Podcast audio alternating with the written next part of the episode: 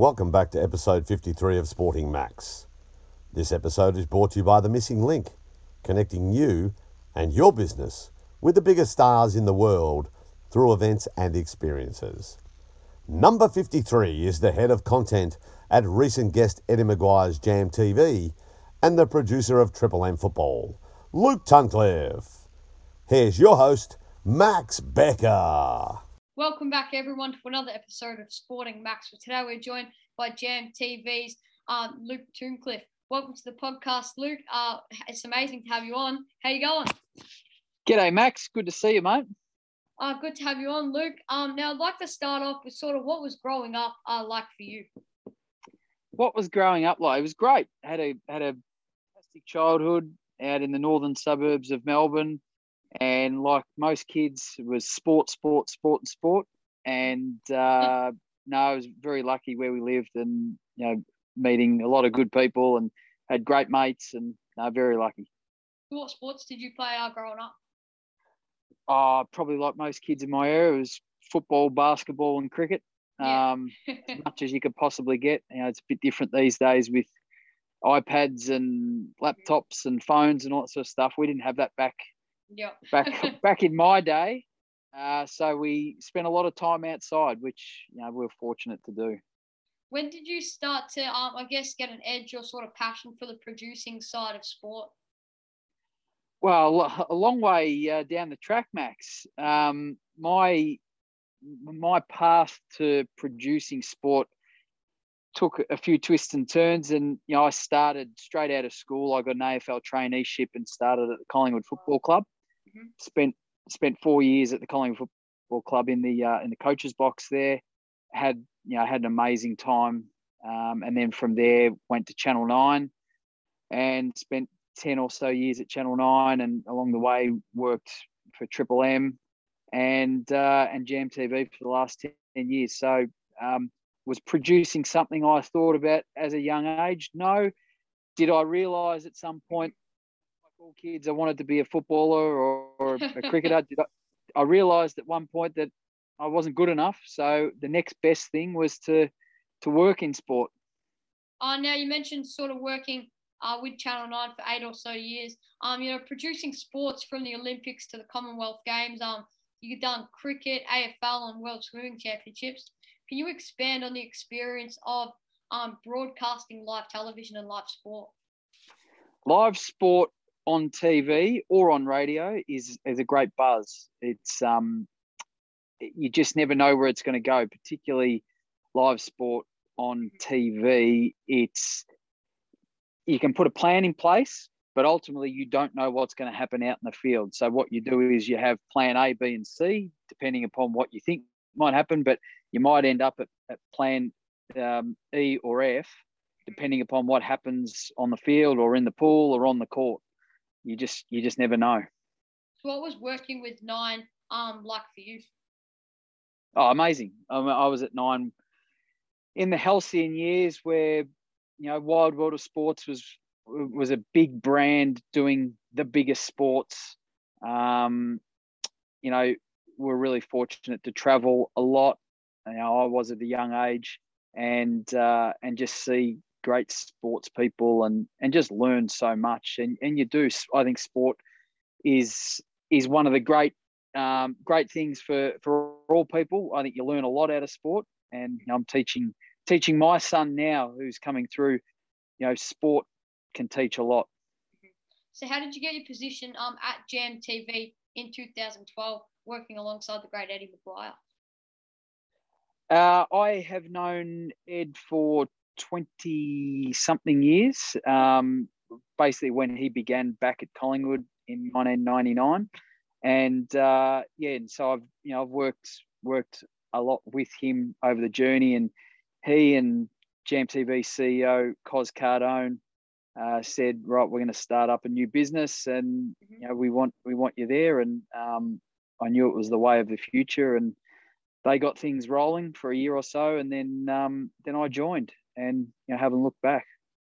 Uh, now, throughout 2014 to sort of 2016, I believe uh, you were a part of the Recruit AFL TV show um, and the NRL's The Rookie Show. Um, what did those two shows mean to you in terms of like you know it's a television show, um, a TV show, and it's sort of I guess a reality show. Certainly was. They meant a lot to me because you know we created them from scratch, and when you start something, the hardest thing is you know starting something from scratch and and getting it onto a TV platform. And we were lucky that Foxtel um, back at that stage they saw what we saw, and uh, and the recruit, you know, was such a rewarding experience. It was hard, um, but it was rewarding just to give you know give people out in the suburbs the opportunity to, to make it to an AFL list, and we did the same um, in the NRL as well. And you know, with the recruit, um, particularly the second recruit uh, who won, Matty Eagles, he was on the Brisbane Lions list for four seasons. Now, it's a pretty remarkable effort for mm. at that stage. He was a 25 or 26 year old wow. who basically hadn't played a lot of footy to to end up getting four years on the AFL list. So, um, really proud of of what we put together, and uh, um, you know, I still speak to a lot of the guys who appeared on on both the AFL and the NRL version of those shows. Oh, now in 2018, you headed up uh, Jam's worldwide host broadcast um, of the Invictus Games in Sydney. How did you find this experience? Amazing. Working for, well, ultimately, we're working for Prince Harry because the Invictus Games is his legacy or was his legacy when he when he uh, was in his previous role, I suppose we should say. Um, you know, as a a great experience to deal with uh, basically returned war veterans who you know had been maimed in battle in some way, shape, or form. And that could be mental or that could be physical. And just to see what sport played or played a role with them to help in their recovery.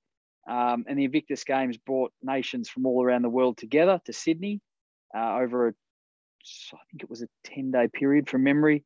And yeah, we did it for the ABC domestically and then worldwide. It, it went out you know to to every country. So it was a it was a great experience, and um, yeah, just met some met some wonderful people over the journey.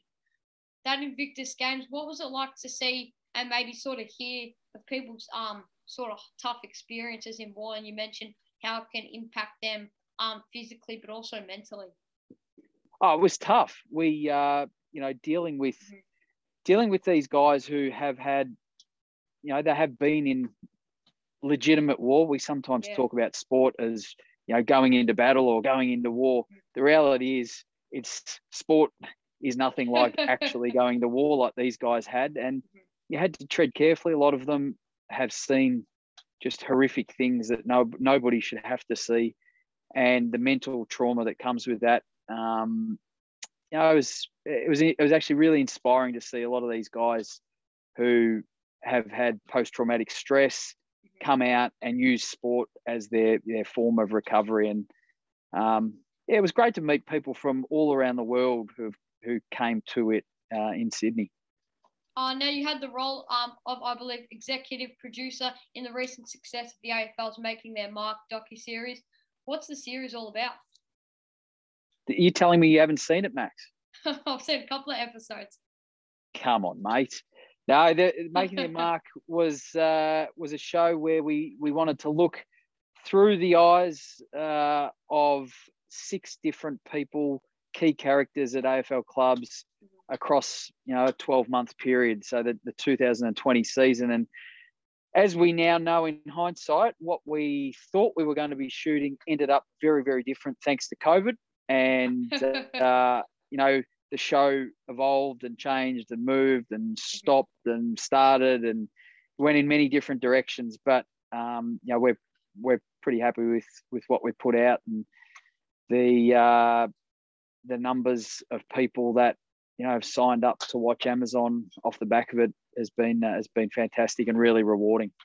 What are the biggest highlights for you out of that um, journey of, and you mentioned like COVID interrupting the whole shooting progress. What are the, the biggest highlights for you um, when you look back on the experience of shooting that, that production?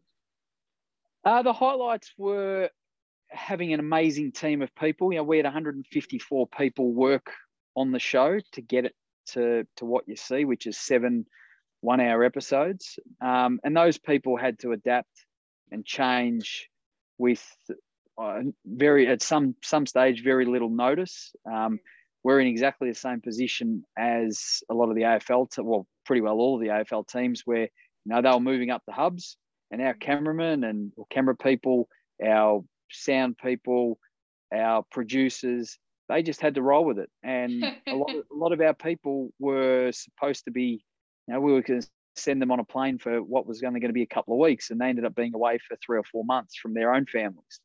So I'm just proud of the, an amazing team that we had, and uh, you know, and what we've put together is really a look at an AFL season unlike any other, and a sporting season unlike any other. And I think in 20 or 30 years' time, when people look back at uh, at it, as in the the year that was 2020, this will be a time capsule um, unlike any other.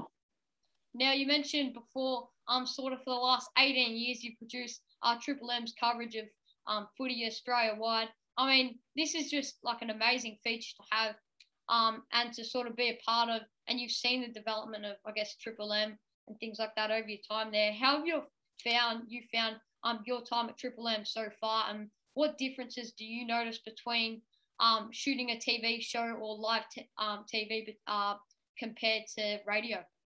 That's a brilliant question, Max. I uh, I, I sometimes get asked that question. I think mm-hmm. they they both are fantastic mediums. Um, television, live TV, and live radio it's it's exciting. Um, you don't, as I said before, you don't know where you know don't, don't know where it's going to go. The difference though is radio is a pretty relaxed environment. The reality is you don't have cameras pointing at you, yep. whereas TV, particularly in a studio environment, um, you know we've done a lot of studio live studio shows over the year where you need to have a rundown and you need to have it with you know within a second because yeah. every single TV show is timed within a second, whereas radio is really loose. Yeah. Um, I've been fortunate to work with some amazing hosts on radio, and we don't really have rundowns. We uh, we talk we talk about things during the week, and we pretty well just roll with it. Um, whereas TV, you just can't go in with that. You need to have a really solid plan, and if you have to react on the run, you do that. But um, they're probably the two biggest differences. Yeah. Can you tell me about your current role and what you're doing right now at Jam TV? I'm the head of content at Jam TV, and my role is to sit across basically everything we do and we send out. Um, again, got an amazing um, group of people at Jam that put together over a thousand hours of TV a year for domestically and internationally. Um, you know, we've seen the world evolve and change, and over particularly over the last two or three years with you know Netflix, Amazon, yep. Stan, and more recently Disney, Paramount Plus. Mm-hmm. Um, there's there's so many more options than there was three or four years ago. Uh, we do a lot with the Seven Network, the Nine Network, and Fox. So our role um, my role is is dealing with all of those different networks on a you know day to day or weekly basis, and is coming up with our production teams coming up with new shows and new concepts to take to the market. Um, and that's the exciting thing about what I do. I don't, I never have, is one, no one day that's ever the same. We're always mm-hmm. talking about different sports or we're you know, talking about different, different creative ideas. Mm-hmm. Uh, and that's that's what I love about my role, uh, notwithstanding the, the great people that I get to do it with. You said earlier, um, you've been you sort of known Eddie McGuire for twenty or so years. Um, what's it like to know Eddie, and what kind of what is his personality like? Uh, Ed is uh, an amazing human that has the knowledge. He's got a better knowledge of history than anybody I know. um, he just has this ability up here mm-hmm. to to something from literally 100 years ago goes in and, and it locks in there um, which is probably why you know he's he's a, an amazing host because yeah. he he doesn't need an auto cue, and there's not many hosts out there that don't use that. Um, but what he is is he's you know one of the most loyal people I've ever had the ple- uh, privilege of uh, of calling a mate. Um, he's extremely fair. He you know looks after the people around him and more broadly. And I think people you know read a lot, yeah. see a lot, and hear a lot. And I don't think unless you actually know him, you you don't really know what he does behind the scenes and what he does and has done for 20 years for underprivileged people, yeah. um, you know, for uh, minority groups and for the indigenous community, all these things people just don't see, and he, he doesn't um, he doesn't seek accolades for them. He does them off his own bat and has done for, done so for a long period of time. And um, yeah, there's uh, he's also got the best the best contact book with this thing. Probably uh, of uh, of almost anyone in the country is there's no one that Ed can't pick the phone up to. So no, he's uh, he's uh, he's a great person. Now I'm told you were actually uh, in LA when the devastating news came through um, of the late Kobe Bryant's death um, on Australia Day. What was it like being over there, and particularly in LA at that time? Geez, you've got uh, you got good sources there, Max. um, yes, I was over there. I was over there with Ed at that stage. We were on our way to the Super Bowl, and it was surreal. We were um, we were ready to go to an Australia Day party in LA, and you know, you, you turn the turn the morning news on, and and there it is, and it's you know a 15 minute drive down the road. that This has happened, and you know, Kobe was such a larger than life um, figure in not just the sport of basketball, but you know, sport more generally. So um, it was it was quite hard to believe. And I went down to the Staples Center, which is where they were yep. holding their the memorial, and just to see the devastation on people. You know, it, people that I remember. I was in an Uber on the way down to the Staples Center, and my Uber, Uber driver just burst into tears, and he said, "I've never met him, oh, but wow. this this guy changed my life. Mm-hmm. I, I wanted to live my life with the Mamba mentality." Mm-hmm. And um, yeah, when you, you got, I got down there to, to ground zero at the Staples Center and just to see the devastation on, it's not just his supporters, but it was you know, people from all over the world coming to pay their respects. So it'll be, um, it'll be something I'll never forget. That's for sure. So what was your first initial reaction when you sort of saw on that TV um, that Kobe died? Uh, it was surreal. It was like, you, no, yeah. how, how? Yeah. We we're here in LA. That that that doesn't happen. And we were actually due the following night to see, go and watch the LA Lakers play the LA Clippers oh. in a, um, you know, that it was the the yeah, local LA Derby rivalry, and um, it was, yeah, it was, it was, it was just a surreal place to be. Um, what would be your best advice to anyone who wants to get into producing a digital content um, or radio production of sport and be successful like yourself?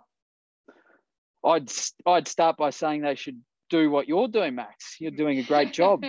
um, I think as much experience as you can get, you know, puts you in front of the right people, and uh, I think that the more you can put yourself out there and offer your services, you know, at a young age. And, you know, we've, we, you know, we've got relationships at many of the universities, but we've also, whereby we've, we've mm-hmm. put people into positions straight out of uni, but we've also taken people from all over the place. And for me, it's not about a resume, it's about the want and the willingness to work hard and to learn um, and to you know be a good person and, and fit in as part of, you know, if you're talking about Jam TV, we like people who fit into our team. Um, so, you know, offer offer yourself up as much work experience as you know you you want to give of yourself. I'd say the more flying hours, that will give you the best chance for somebody to you know employ you down the track. thanks, Luke, for uh, coming on the podcast today and putting aside 20 or so minutes of your time to come on and have a chat. It's been an honour. Oh, good on you, Max. It's been uh, it's been my honour to chat with you, buddy. Thanks, Luke. Stay tuned, everyone, for some more Sporting Max. Thanks for listening to this episode of Sporting Max. Check us out on iTunes, Spotify, or YouTube, and be sure to follow our socials. This episode is brought to you by The Missing Link. This is the voice of Melbourne, and we'll see you back here real soon for another episode of Sporting Max.